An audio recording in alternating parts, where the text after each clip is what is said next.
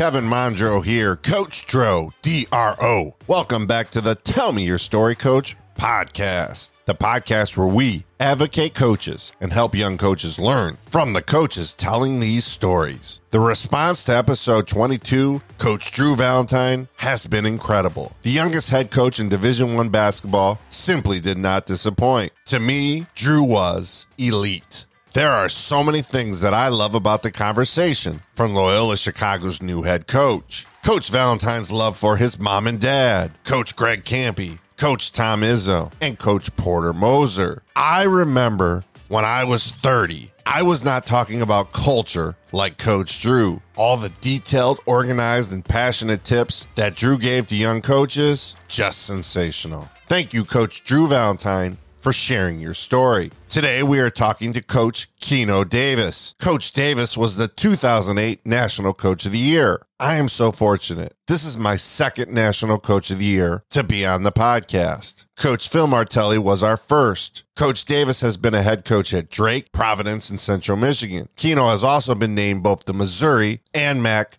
Coach of the Year. As you soon will hear, this is a great behind the scenes look at the thought process of a head coach. A head coach who understands his team identity and coaches to their strength. Subscribe, rate, and review on whatever platform you are currently listening. Remember, we are everywhere Apple Podcasts, Spotify, Stitcher, Amazon Music, Google Podcast, and so much more. Please keep telling your coaching friends about this podcast. Remember, the bigger audience we can create, the bigger impact we can make with young coaches. Follow Tell Me Your Story Coach on Instagram at Tell Me Your Story Coach. Follow Tell Me Your Story Coach on Twitter at Coach Kevin Dro. Connect with me on LinkedIn, Kevin Mondro. Enough of Coach Dro. Let's get to Coach Keno Davis and tell his story. Real quick, before Coach Keno Davis's story, I need to tell you about my affiliate partner that I have been supporting since episode one. That friend, Desmond Ferguson, the owner of Moneyball Sportswear. Check out moneyballsportswear.com. My wife and I are about to put in order number two. By the way, the Moneyball cross bag that Liz rocks when we are out with JJ, she absolutely loves it. Let me tell you about the gear that Moneyball produces men's, women's, boys, and girls sports attire, hoodie, sweatshirts, t shirts, shorts. You name it, Moneyball has it. High quality and affordable. If you are a high school coach and or AAU coach and you need a new set of uniforms, what are you waiting for?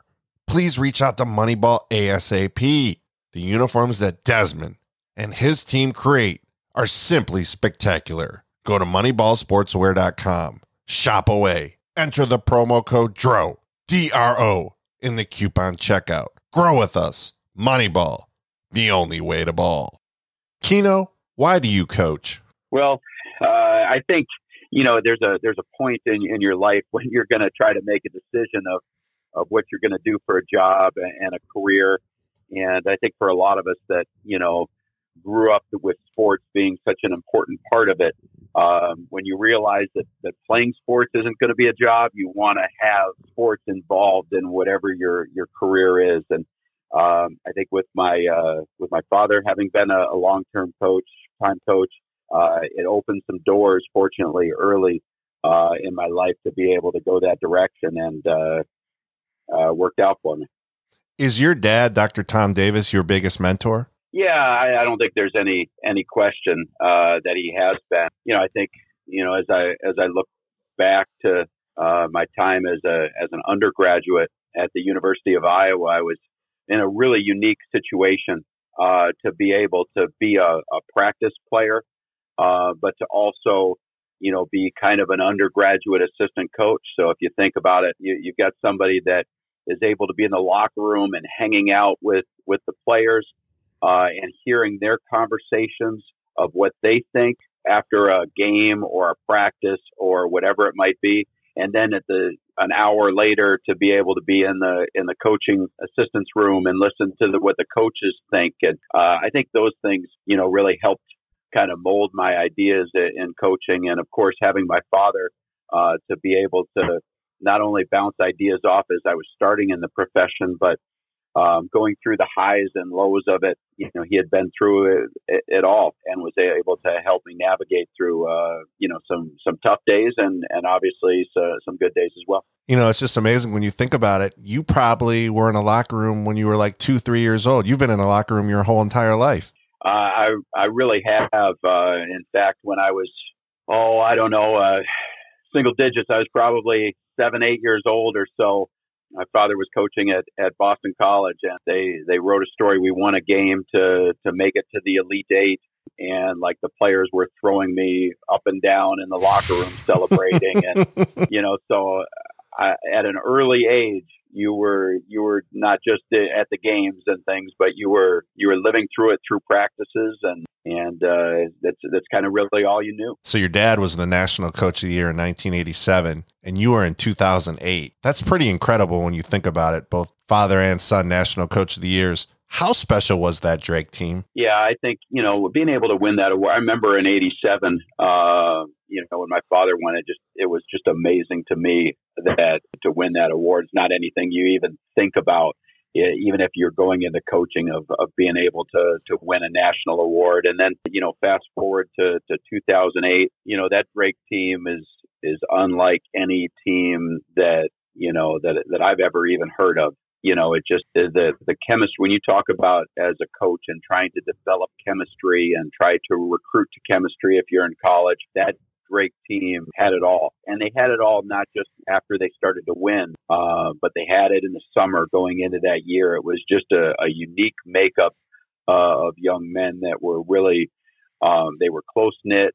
They had a great attitude, and then uh, on the court, they were probably a little bit uh, ahead of their time when you had four shooters on the court and you, your point guard was the only non-shooter. You put a lot of pressure on uh, other teams to try to defend you, and uh, you know found found a way to to win games uh, in the clutch and and be able to really take a game plan that the coaching staff put together and not just be able to follow it, but I've never had a team even close that was able in the middle of a game to change how we were going to guard and change what we were going to do offensively and be able to do that on a fly. I think it's really the, the credit to the to the character uh, and the chemistry uh, of, a, of, a, of a really special group. So you've been a head coach now at Drake, Providence, and Central Michigan. After 216 wins in your career, what do you think your current coaching philosophy is right now? You know, I think uh, the the game of basketball you know, at the at the collegiate level, but probably at all levels, you know, is changing for for on the court um, and how the game is played, both offensively and defensively. And then there's there's another aspect to it. It's the um, it's the transfer rule. It's the um, it, it's all of that that goes into it as a business. The uh, name, image, and likeness. There's all of those things that that go together. So I think your time as a as a coach now is not spent as much on the X's and O's and the the prep game preparation nearly as much as it used to be. It's all of the other things that that revolve around it um, that are going to determine, you know, can you have a successful year or um, three, four years. It's how you're going to develop the the whole part of your of your team and your and your program. So, you know, I think it's really important to be able to have the right people around you, whether you get a have an opportunity as the as a college coach or a pro coach where you have a lot of staff, or you're at a at a school that that doesn't have as much support staff. Those people that you have are going to be really important to be able to to kind of take all of those things together, whether it's it's figuring out how you're going to play offensively, defensively, but the relationships with with the players, the the community, all of those things are are are ever changing. So we we coached against each other for about nine years. I was at Eastern Michigan for Rob Murphy. One of the things I was always amazed at, to me, it seemed like you found your team's identity and you coached to their strength. How do you do this?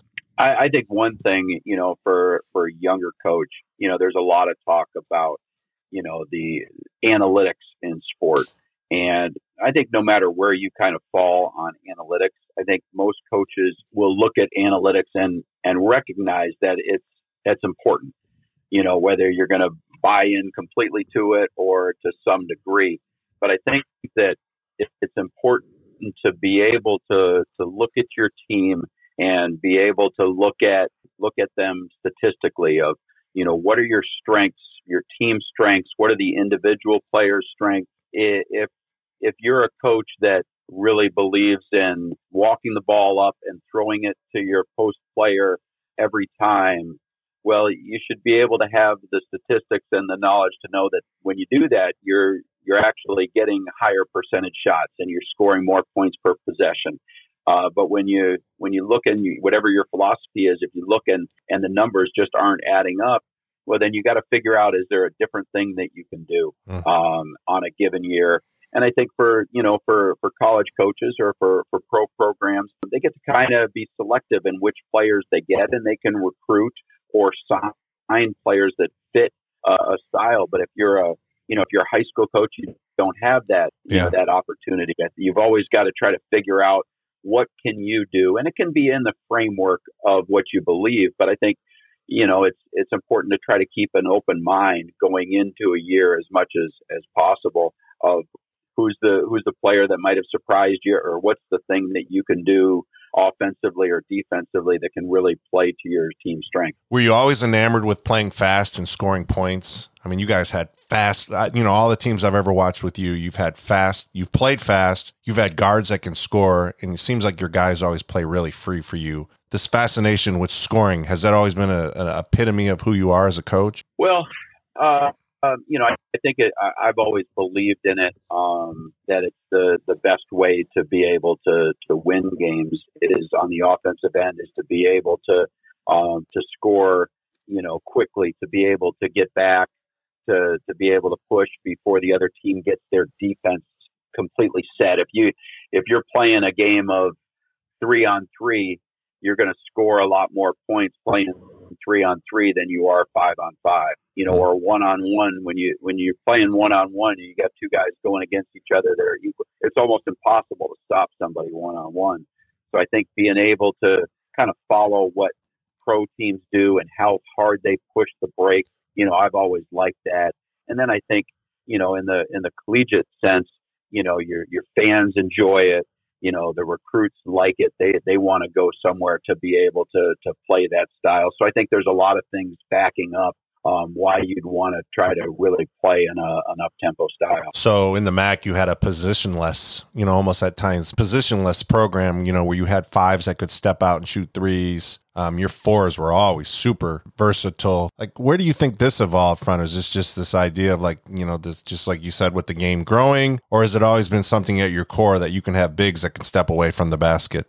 Everybody kind of likes to be able to have a, a center that that mm-hmm. can do that, but I think the the reason that we did that was because you know maybe the the top couple players um, in the league of true post players, uh, we weren't getting those players. Uh-huh. We weren't getting the the top two, you know, two or three true back to the basket guys. And so when you don't have that, uh, your choices are to try to play the same way and with lesser players in that type of offense, um, or go in a way that um, will put pressure on the other team.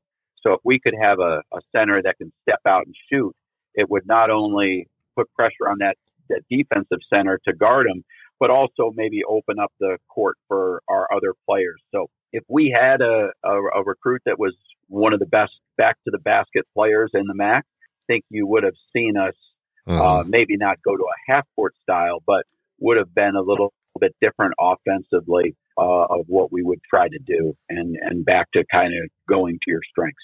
Time for a quick 30 second timeout, Coach Keno Davis. Getting this podcast to you is all because of my friends at Buzzsprout. Imagine if you started a podcast in your basketball office today. Buzzsprout is hands down the easiest and best way to launch, promote, and track your podcast.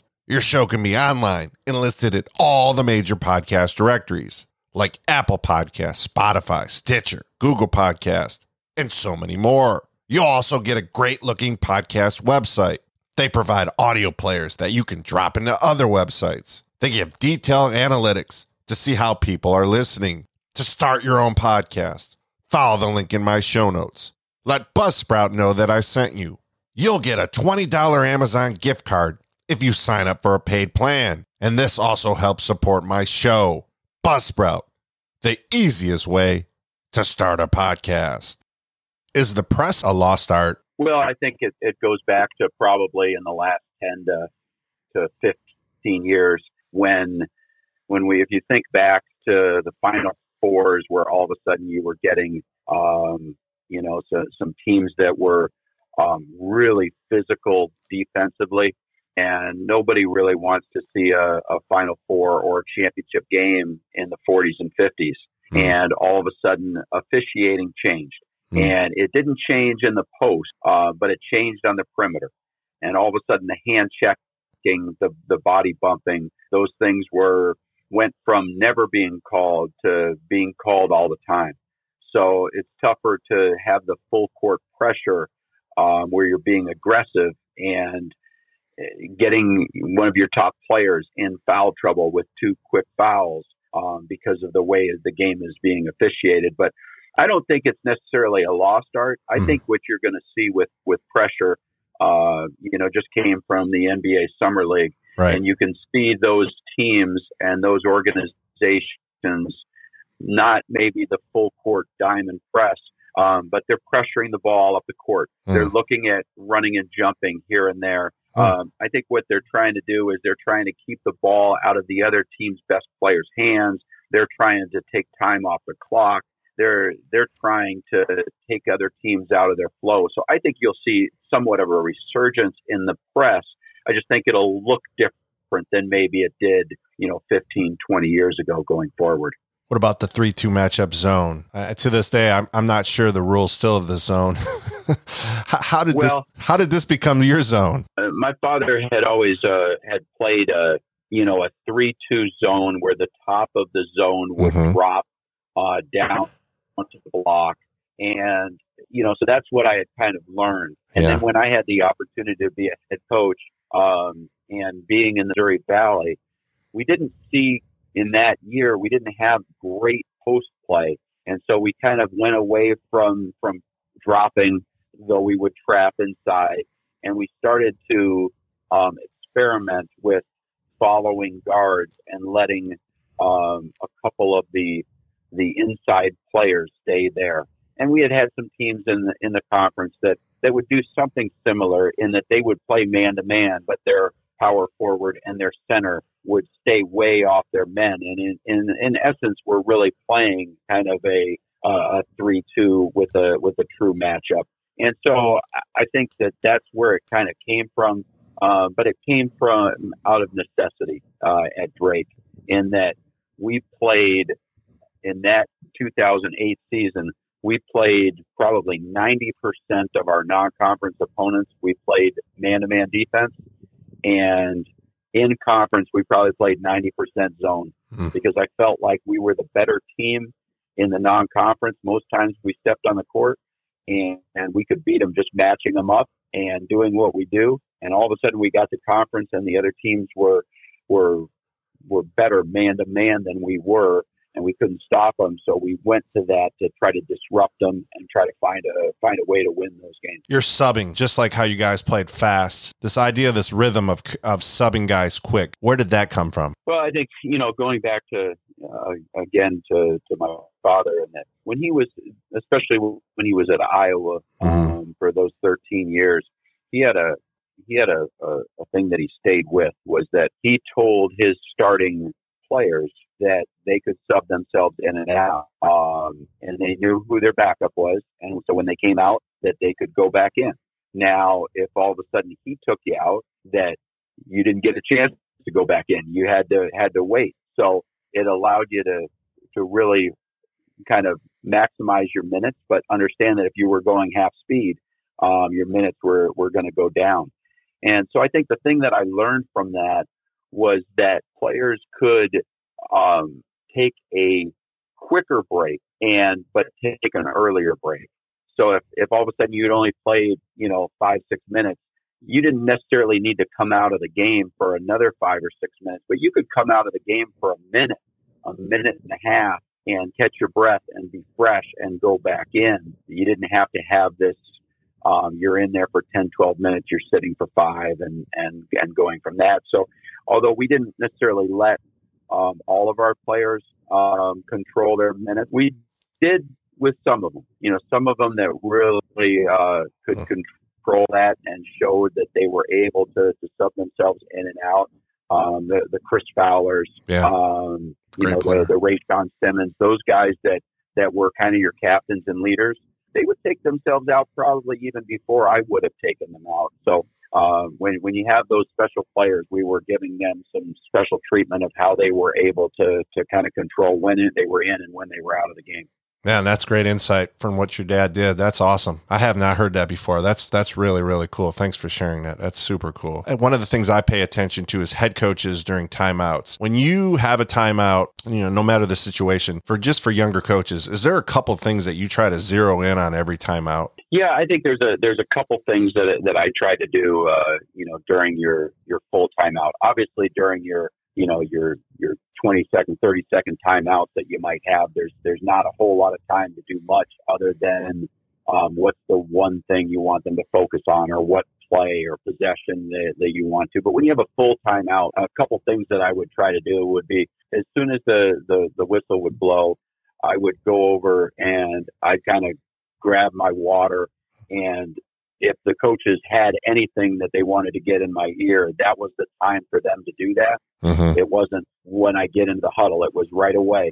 And what I was doing during that time was just trying to gather my thoughts of I didn't want to just get into the huddle and be scattered and give them too much information. I was just trying to think, okay, what what do I want to try to accomplish uh, during this time?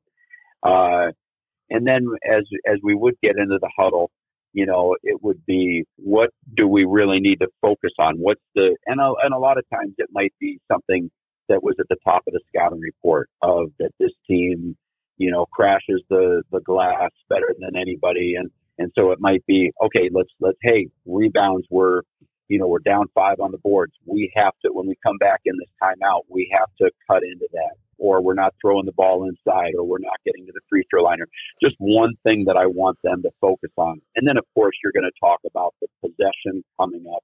We wouldn't talk two possessions down the road. It would be whether we were on defense or whether we were on offense. We're going to talk about that one possession of what we want to try to do hmm. because mm. I just felt like, you know, and coaches probably probably feel similar to this is that, you know, you you get out of timeouts, you know you did a bad job when you come out of a timeout and one of your players would come up to you and say, "Okay, whose ball is it?"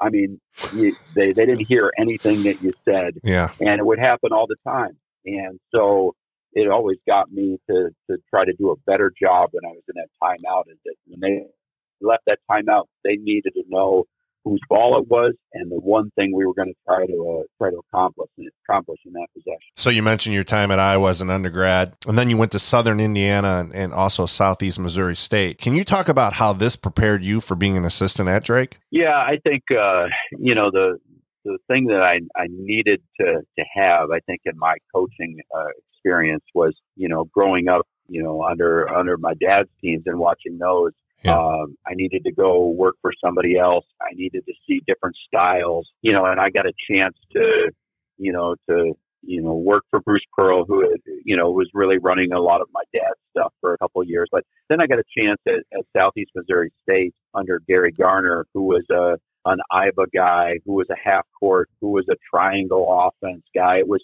it was completely opposite of, of anything I had learned. Hmm. And, you know, that I think helped me grow as a coach to be able to still take things today that I had learned during that time, you know, from him. And, and so you, you, you got a, a different teaching and, and you're out on your own. And I, I think I learned so much during that time that, you know, when I, when I did get an opportunity to, to become a head coach, you know, there were things that, you know, I had learned from, from my father and from Bruce Pearl on the, the fast breaking, the pressure defense, uh, a lot of the zone defensive stuff, but some of the, the really the fundamental stuff of, um, of man defense and philosophy were things that I had gotten from being able to learn from, from someone else with, with a completely different viewpoint. Coach, what do you think are some traits that young assistants should bring to a program? I, I think as an assistant coach, the the, the simple thing, a uh, couple simple things that you know you need to bring. I mean, I think I'd start off with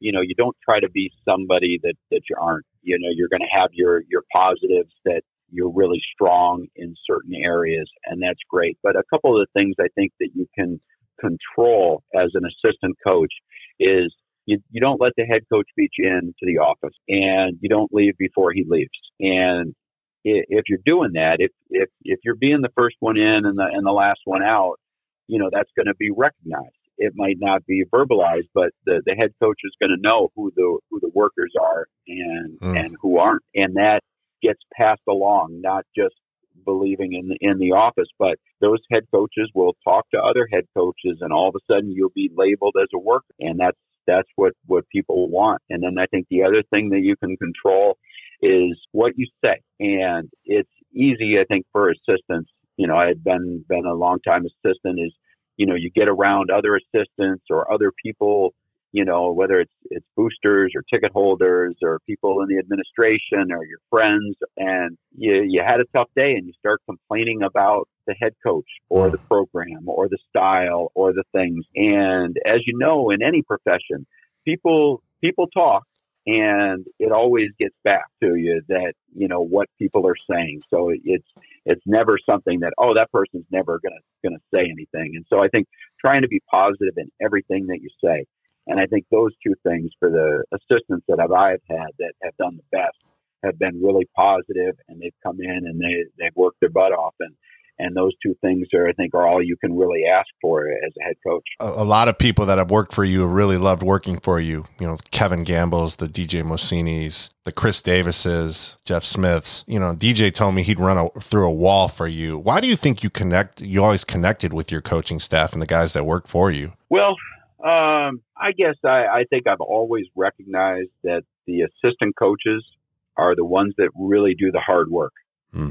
That they're the ones that are going to determine on on how your your players are being treated, on how your recruiting is, on on how good you're going to be as a program, are going to be how good your assistant coaches are. Yeah, the head coaches, they've got the tough decisions to make, and they've got some tough conversations and they might not get as much sleep because of uh, the winning and losing. But it's the assistants that do the hard work. And, uh, you know, I had always recognized that. I, I think obviously from, from your time as an assistant, it just, it always stayed in my mind of that these guys are really working hard. Mm. You need to be able to treat them with respect. And it doesn't mean you have to you, you're not going to have hard conversations with them, but being honest with them of what you expect and, and what they need to be able to do, I think has always uh, kind of been a respect from a, a two way street that, you know, when you respect them and treat them well, you know, then they work really hard for you. And uh, I think that's why we had such successful teams is because, you know, the attitude was really good in the office. And I think that translated to um, the, the the fans to your to your players to the administration. When when you have everybody being really positive, um, it's usually a really good culture uh, around the program. You know, I think about Kevin Gamble working in the NBA with the Raptors, you know, winning a title, Kyle Gerdelman, head coach, you know, Jeff Smith, associate head coach at, at Oakland. What, what would some just simple tips for coaches how to network? You know, obviously those are three examples for you guys that work for you that, you know, went to good spots and, and, and you know, are doing really well right now. Well, uh, I think there's there's two ways to to look at that. Is that you know when when you're already a foot in the door, you know when you already have a job, I think it goes back to how hard you work and what you're doing at, at the program that you're at. And it's amazing how your name and the word will will get out. When you don't have your foot in the door, then it's about trying to figure out how to be able to to do something that not not anybody else is doing. And so I think from you know somebody trying to get uh, an assistant's job or a volunteer job or a GA position. I think doing when you find yourself doing what everybody else is doing. Hey, I'm sending out my resume, or I'm emailing, or I'm doing that. I think I'd try to be, you know, I'd try to be creative and come up with something. So it might be about showing up at the office and handing your resume uh, in person and seeing if anybody in there has a few minutes to, to talk with you or working a summer camp or just trying to figure out what everybody else isn't doing. And even though it doesn't guarantee you getting a job, uh, it, it puts you in the right place sometimes at the right time where all of a sudden you start building a relationship that other people aren't doing because they're just making a phone call or just dropping an email. So uh, I think those are type of things that, that I would be looking at trying to give advice for somebody that's trying to get their foot in the door at, at, a first at a first step. What do you think the, is the best way to approach recruiting for a younger assistant? You know, I think for for a younger assistant, you know, so much in, in recruiting and and with with young people today is is texting or on some way of of social media messaging. Uh, yeah. But I think the same thing is that you know you you got to be able to do all of that and and work hard at it. But what's the thing that you you have an advantage over over the other coach that's that's trying to recruit them? You know, are are they talking to them? You know, a lot of people don't make the phone calls to some of the recruits because, you know, that's that's harder work of having conversations with with people you you barely know. And but those things are important. They, are you talking to the kid? Are you talking to the parent? Are you are you are you doing everything that you can? Because I, I think young men, young women in the recruiting process, you know, they want to go to the program that that that they like the most, but a lot of times they go to the program that they feel like wants them the most. And if you're not doing more than, than everybody else, you're pretty much telling them that other programs want more. And so I think for, for somebody young getting into it, it isn't necessarily what you say or, or what you do. It's just making sure you're doing all of it. Uh, and there's there's nothing wrong uh, about you know having. I don't think I've ever had a had a recruit myself or had an assistant that we lost somebody because we called them too much or we texted them too much or we did too much. Hmm. It was sometimes we probably didn't do enough. Uh, and those are the ones you kind of regret that maybe we should have should have pushed a little bit harder and, and had more of those conversations. Why do you think teams really win? Well, you know, I think the, the simple answer to that is the, the teams that, that really win are, are the ones with, with the better players. Um, but I think the, yeah. the, the trickier the trickier question is why do teams that are are equal what what makes somebody stand out? That mm. you know if you're talking about your conference and say you have 10 teams in your conference right. you go into a season usually knowing that, that you know three or four teams can win it. And what what makes those teams stand out? And some of the things you can't control. It's the the injuries or the luck or things like that. But you know um, I think that the answer to that is isn't easy. It's it's something, but it might be something different in a, each situation. What makes one team stand out mm-hmm. than the other? And I think that's what a coach's job is to, to figure out what's what's your strength. Can you can you play to that strength? Can you build on it? It might be your chemistry. It might be your attitude. It might be uh, skill set on the court that you really really utilize um, but but I think most times when you look at a, a team that's won and you go back, you can answer that, but it might be a different answer for each team that won. There was something that that made that stood out of why they were successful, and I think that's as coaches what we're always trying to find. Mm, that's great. Okay, I always end the podcast. What are some simple tips for younger coaches? Well, I, I think you know one one simple tip is you know is going back to doing the, the, the best job at, at the, the job that you have. Too many too many coaches spend more time trying to get the next job than the job doing a great job at the one that they already have. Um, and I think I think the other thing that I would would go to is is just trying to to put aside when you're when you're coaching, when you're you know with your staff, when you're with the, the players, is you know, we all have bad days. And I think to be able to have some sort of process or some sort of thing of when you, when you, when you step into that situation where you're able to put the negative, uh, aside for a little bit of time because, uh, those really, uh, tend to put you in a, in a negative mood and, and put everybody else. I think as, as head coaches, we can all remember the time where we kick everybody out of practice because we feel like they had such a bad practice or they weren't focused or they weren't didn't have a great attitude. Well, a lot of times that comes back to us that we weren't in the right frame of mind going in. And I think so for, for young coaches, for old coaches as, as well, it's, it's about being able to, you know, put the other things that are going on uh, aside and, and, and be as positive as you can to, because, you know, being positive is going to, is going to yield positive results it might not be good enough. Uh, but I think you can get more out of your team by by having the positives than, than than bringing negatives out. Well, coach, I really thank you and appreciate your time. I've had massive respect for you as a head coach, but in addition to being a, a great head coach, you know, you've always been a class act and a gentleman to me. I've always appreciated all your comments about my family and and just genuine being a, a, a wonderful human being. When you talk about being real, you're as real as it gets, and you're a class act, and I just rooting for you in your future. And I'm, I'm really appreciative of all the knowledge you shared today in helping young coaches. Well, I was, uh, I was happy to do it. Appreciate the time. That was a great conversation with Coach Keno Davis. I truly loved everything that Coach Davis learned from his dad, Dr. Tom Davis. Keno talks about his dad with so much love and respect. It is incredible to think that Keno's dad in 1987 at Iowa and Keno in 2008 at Drake were both National Coaches of the Year. For younger coaches, please check out Dr. Tom Davis's coaching record. Almost 600 wins. Boston College, Stanford, Lafayette, Drake, and Iowa. It's incredible. The subbing system, how about that? Thanks, Keno, for sharing. I'm so glad that Coach Keno Davis spent so much time educating us on his father. As you can tell, I love Coach Keno Davis. Sure, he's an excellent basketball coach. As you just heard, his thoughts on the game are so sound. Press, zone, playing fast.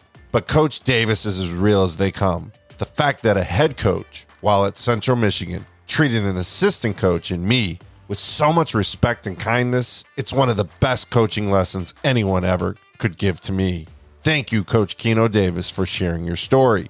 And I can't wait for your next head coaching opportunity. That program will be so darn lucky. Subscribe, rate, and review on whatever platform you are currently listening. And we are everywhere. Follow Tell Me Your Story Coach on Instagram at Tell Me Your Story Coach. Follow Tell Me Your Story Coach on Twitter at Coach Kevin Dro. Connect with me on LinkedIn, Kevin Mondro. Check out MoneyballSportswear.com. Enter the coupon code DRO, D R O, at checkout. Hey, if I can start a podcast, you can too. Check out my show notes and learn about Buzzsprout. Stay safe, be you, keep coaching, and see you on the next episode of the Tell Me Your Story Coach podcast.